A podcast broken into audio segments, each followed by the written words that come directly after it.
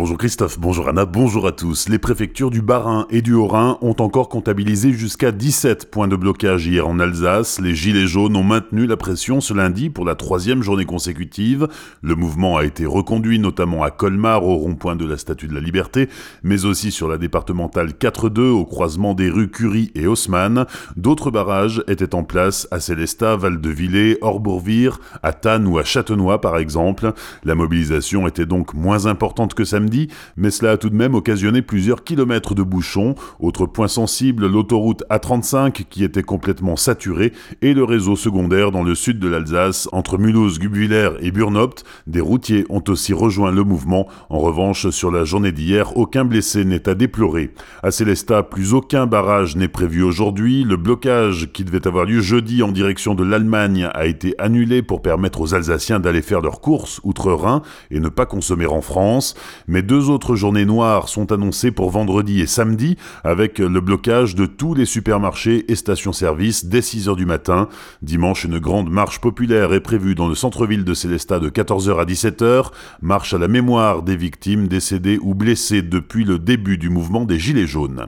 Conséquence de la mobilisation des Gilets jaunes, sur le commerce bien sûr, dans la presse locale ce matin, un gérant de supermarché célestadien confie avoir perdu 80% de son chiffre d'affaires samedi. Et hier matin, plusieurs stations-service étaient en rupture, au Leclerc d'Aubernay ou au match de Schirmeck par exemple. Un arbre est tombé en travers de la départementale 415 hier matin dans la descente du col du Bonhomme. Un conducteur l'a percuté mais l'accident n'a pas fait de victime. La glissière de sécurité a également été endommagée. Le trafic a été interrompu pendant 2h30, le temps de dégager la chaussée.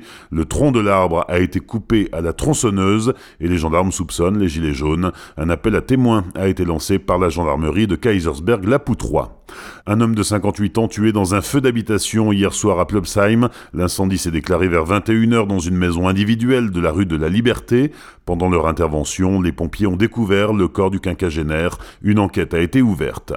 Un prêtre porté disparu depuis samedi dans le pays de Bar. Des recherches ont été entamées hier pour retrouver le père Paul Dietrich, 90 ans, ancien curé de Resfeld, Bernardvillers et Itterswiller. Il est parti se balader samedi après-midi et n'a plus donné signe de vie depuis. Hier, le chien d'une équipe cynophile a trouvé une trace et les recherches doivent reprendre ce matin. Si vous disposez d'informations, vous devez appeler le 17.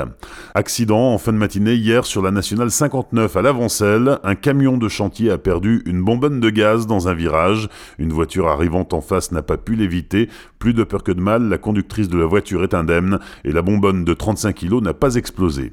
Manifestation des infirmiers et infirmières aujourd'hui à Colmar. 16 organisations du privé, du public ou du secteur libéral appellent à manifester dans toute la France. Grève dans les hôpitaux et refus de prendre en charge de nouveaux patients pour les libéraux. Le but de cette journée est de rappeler que le système de santé continuera de se scléroser tant qu'il n'y aura pas de reconnaissance et de valorisation de la profession d'infirmier. L'Alsacien prend le train. Dans quelques jours, le TER qui relie Strasbourg à Bâle en Suisse diffusera des annonces en alsacien, des messages de convivialité pour que les visiteurs des marchés de Noël puissent s'imprégner de culture locale, selon le président de région Jean Rotner. Ces messages seront enregistrés par l'Office pour la langue et la culture d'Alsace, mais rien n'empêchera les contrôleurs qui parlent l'alsacien de faire aussi leurs propres annonces dans la langue locale.